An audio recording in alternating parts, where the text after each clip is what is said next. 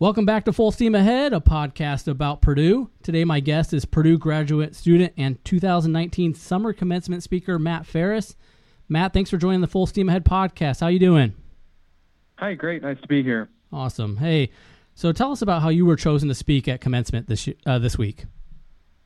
Yeah, well, it was it was kind of a surprise, um, but I believe uh, the summer commencement is generally uh, there's a, a, reasonably strong cohort of not only undergraduates uh, going through and earning their diplomas, but also also graduate students. And so I think when the uh, university's administration was thinking about who to have speak, uh, I suppose my name uh, shot to the top of the list because I earned my undergraduate degree in biomedical engineering from Purdue back in 2014, and then I, I managed to stick around on campus and earn my PhD. Well, I'll be earning my PhD this weekend. Nice. So, having seen both sides of the of the table, I guess uh, made made it sort of uh, in, intriguing or or or something that maybe a perspective that they wanted to hear from for my speech. And so I know that's something I'll be uh, aiming for when I'm speaking this weekend. What was your reaction when you were nominated or you got that call asking you to speak? Yeah. yeah, uh, I well, I think my first reaction was uh, surprise. Uh, I, I, suppose I didn't know I was uh, it was on the table um, until it had more or less been decided. But uh, it was surprise, and uh, I was I'm honored. I'm absolutely honored to be able to have this opportunity to get up and you know kind of speak for everybody else who's going to be experiencing this uh, this commencement this weekend.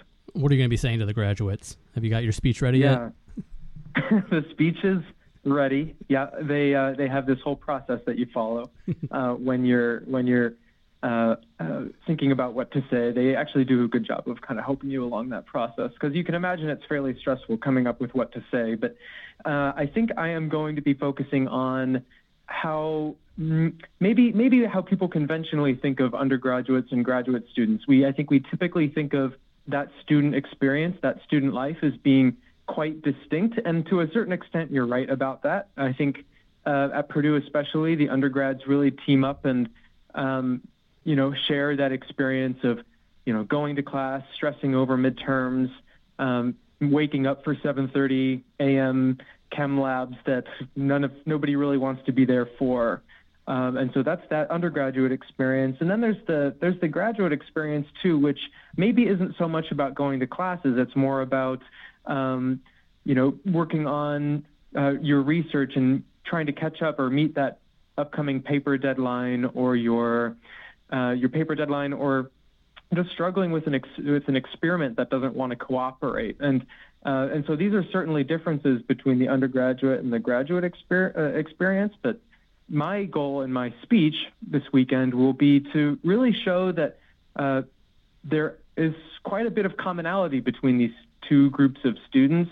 Uh, and certainly lots of opportunities where over the last several years, the undergraduates and graduates are actually interacting with each other. There was an interface of engagement between these two groups of students mm-hmm. where we were sharing not just our academic experiences, which we were. Mm-hmm. You know, I typically think of like the TAing um, interaction between the graduate student and the undergrad, but there's also so much more than just the academic knowledge that we're sharing. It's also our worldviews and our values, and I think that's something worth remembering.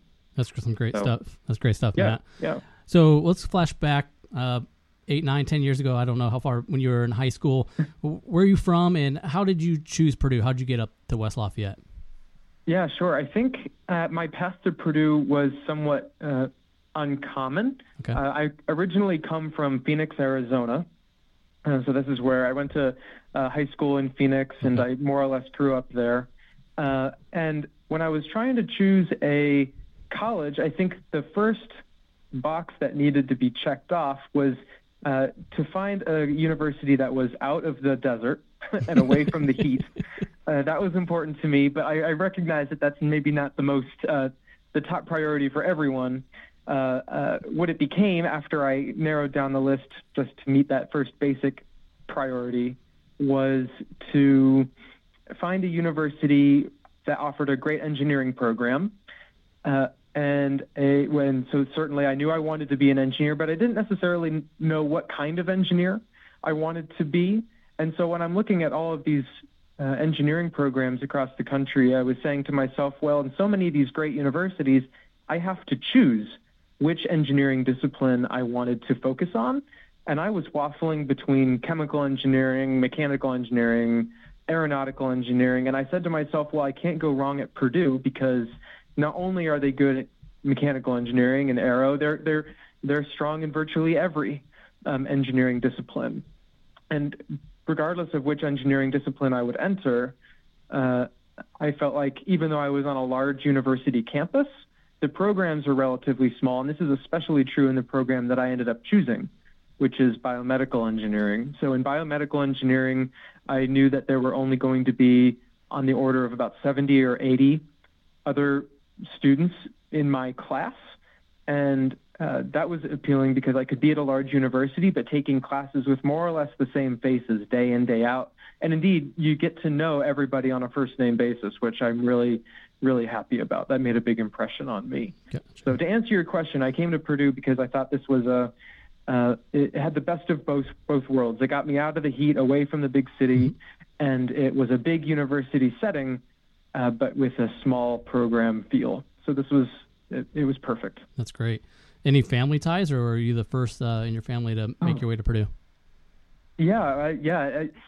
I, uh, I guess no. The answer to your question is no. I don't have, for whatever reason, I have no uh, family ties or connections with Purdue. And the way that it, Purdue wound up on my radar actually was because I am an Air Force brat, and uh, so I say I grew up in Arizona, but indeed I was born in Florida and uh, for a good chunk of my childhood, I was actually in the UK while my dad was stationed at RAF Lakenheath as a fighter pilot for the U.S. Air mm-hmm. Force. And it wasn't until after he left the Air Force that we moved back to Arizona. But while my dad was in the Air Force, at least this is what I'm told, is uh, he had a lot of uh, peers who didn't necessarily go to the Air Force Academy, but did Air Force ROTC. And if you don't realize this, I didn't realize it for the longest time was that, uh, or is that Purdue has one of the largest Air Force ROTC yeah. detachments in the country. And so there was a decent cohort of folks. And I suppose the name just stuck with my parents. And when the time, time came to, to think about universities, Purdue uh, entered the conversation that way. So other than that, nothing, no real connection to Purdue. So somewhat serendipitous, but mm-hmm. I'm not complaining by any means. It's worked out very well for me. That's awesome. You mentioned ROTC. Were you involved in that at Purdue at all? I wanted to be. I, I think uh, if I could go back, I would uh, force freshman Matt to really commit to a program like that. But as it turned out, I uh, I think I decided it wasn't for me. I had a lot of friends who were though, and I okay. I give them a lot of credit.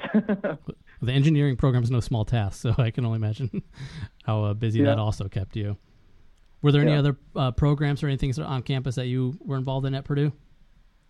Well, in undergrad, I yeah, I definitely was passionate about becoming engaged and becoming involved.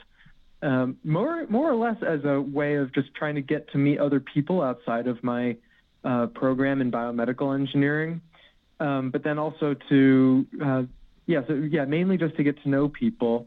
Uh, the first one that comes to mind was uh, Boiler Gold Rush. I was a Boiler Gold Rush team leader uh, for two years and had the chance to move up in that program, but ultimately I went and studied abroad instead, so I had to um, drop that commitment. But that was a really great way to get to know people uh, and to kind of uh, uh pay it forward from my great experience that I had with Boiler Gold Rush when I was a rising freshman. But um, in addition to BGR, uh, I was also really involved with my fraternity, Theta Tau, uh, which is a uh, fraternity in IFC, so we're a social and professional fraternity that exclusively recruits engineering students, which was attractive to me just because I felt like it would be nice to surround myself with even more mm-hmm. engineers, but not necessarily within biomedical engineering. So um, um, I suppose that became the hallmark in, in involvement for me as an undergrad because I ultimately rose to become the president of that fraternity in my senior year which was nice because it. Uh, maybe I'm biased, but I suppose being the president of a fraternity or a sorority is a little bit of a different experience than being in charge of another student mm-hmm. organization mm-hmm. where, yes, you have a certain amount of responsibility, uh, but but I suppose in Greek life you you have responsibility to lead events, but you also are responsible for living with these other people and becoming intimately knowledgeable of their their social, academic, their financial, and uh, basically every aspect of their lives. And it was a really great. it was uh, it was stressful, but it was a really great learning experience as far as leadership is concerned. So I was really proud of that. That's great. And um, a final point that I want to make on the engagement front was, you know, as, as a fraternity chapter president, you're invited and you get to meet and interact with many of the other, uh, well, firstly, the fraternity and sorority presidents, but then um, just the broader Purdue community as a whole. And you start to become engaged with not just the events on campus, but the people who are making decisions on campus as well. And that made an impression on me, especially when I came back for graduate school. So uh, that's my two cents there on, on involvement as an undergrad. that's awesome, man. That's certainly very involved. I'm sure that kept you busy on top of your studies. Going back mm-hmm. to your studies in biomedical engineering, what what or who influenced you to, to go that route as far as being interested in studying that? Well, uh, I think in high school and uh, in choosing to go to, uh, well, let me rewind. I suppose there was a part of me that even though I knew I wanted to study engineering, there was always a thought in my mind that I might go on to be a physician, a doctor. Okay. Uh, and I wanted to leave that door open. And so I told myself that uh, going into a program like biomedical engineering would more or less be a compromise between the two. I would be keeping as many doors open as possible in terms of firstly keeping a door open to a career in engineering versus or or alternatively uh, a career uh, as a doctor. Uh, and as it as it turned out, I don't think the the doctor route really uh, ended up being what I wanted to do. But biomedical engineering was a great experience anyway. I like I've said already, the class sizes were relatively small, which was uh, a, a, nice thing to be able to to have at such a large university as Purdue. But then also uh, the professors were they really made an impression on me, especially at the time when I was still trying to decide what my major would be. Uh, the professors in biomedical engineering really went out of their way to get to know us as students and to and, and became very personally invested, not just with our experiences in their classrooms, but uh, but beyond the classroom as well in the form of you know doing undergraduate research and the like. Gotcha. So I think that was more or less my my motivating factor there. And then so after undergrad, you go to, to graduate school, staying at Purdue. What do you focus on in graduate school? Yeah, well, actually, before coming to graduate school, uh, something that I was really uh, happy to do was I worked for almost a year, not on Purdue's campus, but on the Purdue Research Park just north of campus for a small biotech company called Mornuco. Mm. I'm not sure if Mornuco is still in the game, but they were a small cancer biotech, uh, uh, cancer detection and diagnosis company where I got to get my hands dirty doing a lot of the molecular biology techniques that are so fundamental in biomedical engineering. And something I recognized was that um, in order to move forward in my career, in order to, I suppose, climb ladders or to be part of that decision making cohort, uh, I needed a little bit more education. And while I was an undergrad, I had started doing undergraduate research with a professor in the biomedical engineering department. And I ultimately decided to return to that lab at Purdue, um, where I focused on using computational models to study um, learning and memory uh, processes in the brain. So we're thinking about the types of biochemical interactions that tend to go wrong in patients suffering from Alzheimer's or Huntington's disease. Um, you know, what can we do from a computational modeling standpoint to help understand these this, this dysregulation in the brain and and try to find ways to do something about it. And so this was what I got to work on for the last, I guess, four and a half years as a graduate student. Wow. And then did that tie into your your fellowship at AstraZeneca, or is that a completely uh, different thing? and talk about that as well. Sure. Yeah. So what I'm doing now, uh, as we're talking, I just started. I guess just over. Actually, this is the end of my third week. Uh, yeah, the end of my third week with AstraZeneca. here in Gaithersburg, Maryland, where I am a postdoctoral researcher now, having completed my PhD earlier in the summer. And um, this is, I suppose, on the spectrum of, uh, you know, what people do right after their PhDs. Um, I'm not doing something terribly similar to what I did as a PhD student, but I did, uh, what I am doing is very similar to what I did at the uh, United States Air Force Research Labs, which was a detour that I took over the summer of 2017 as a grad student. So at the Air Force Research Labs, I was working on a machine learning implementation to help understand uh, why Air Force pilots were experiencing nausea mid-flight, um, and we had several biomarker, uh, several pieces of biomarker data that we were using to to work on uh, developing a machine learning-based model. And it was that experience with that with machine learning that I think was the motivating factor for AstraZeneca hiring me for this postdoc.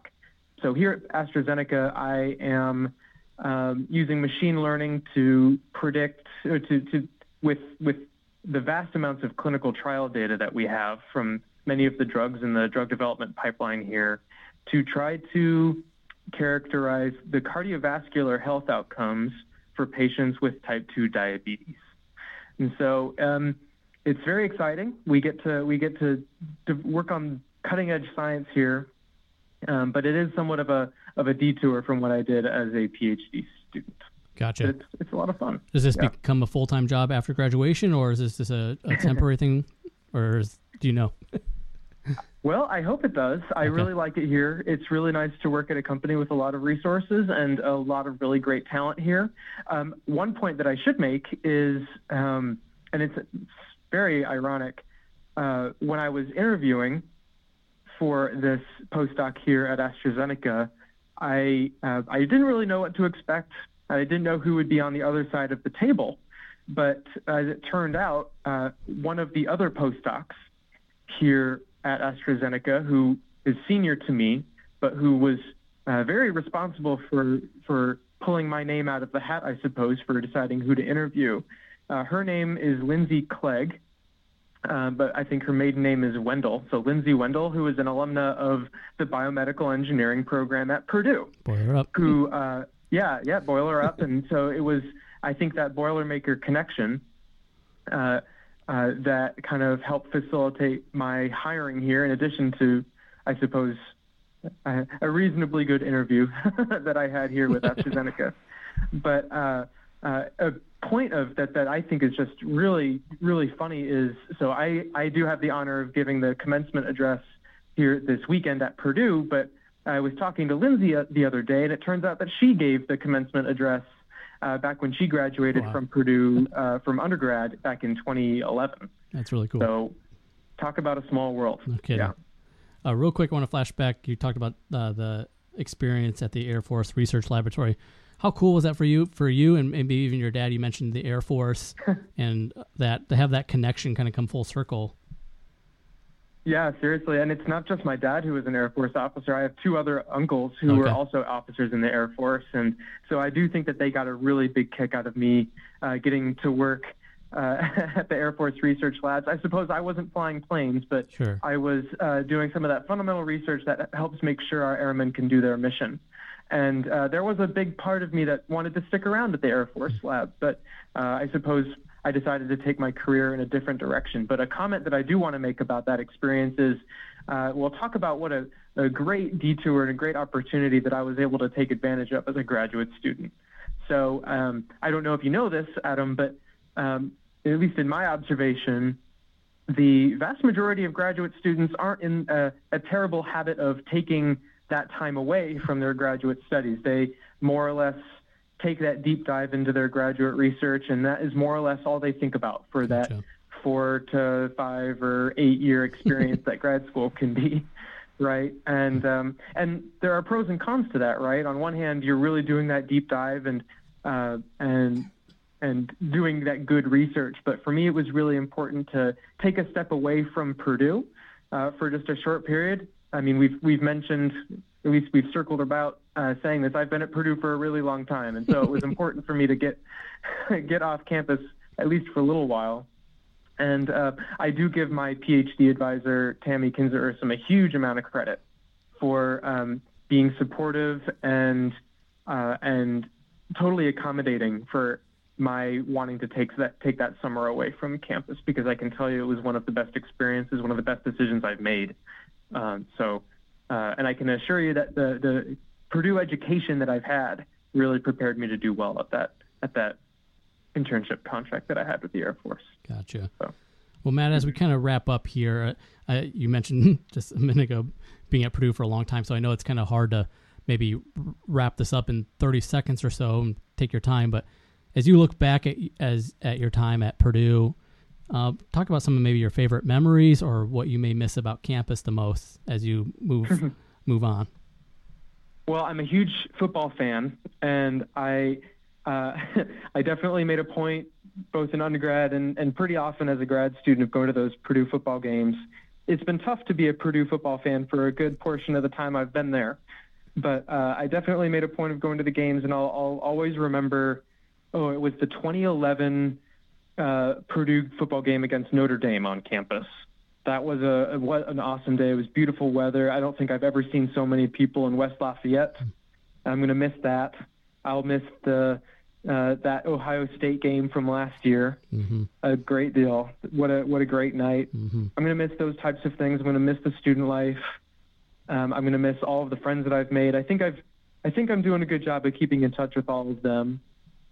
So I think when I think about all of the memories that I have from Purdue, I mean, I mean I've turned I've I've grown up at Purdue. I've started a third of my, the first third, the most recent third of my life at Purdue.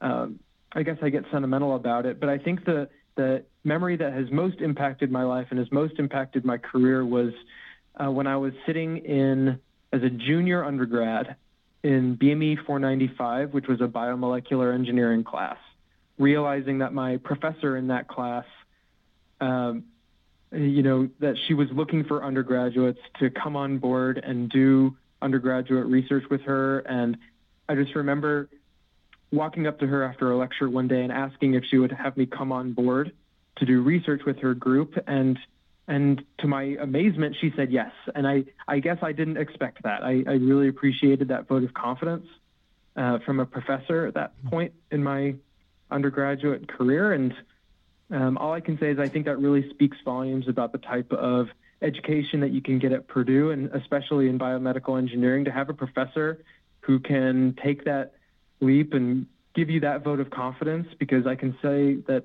um, you know, that one interaction led to, you know, the last, like, I, I guess, six years of my life doing research on Purdue's campus. So I'm, uh, I'm very grateful for that. And I'm going to miss, uh, I'm going to, I'm going to miss those types of, those types of things.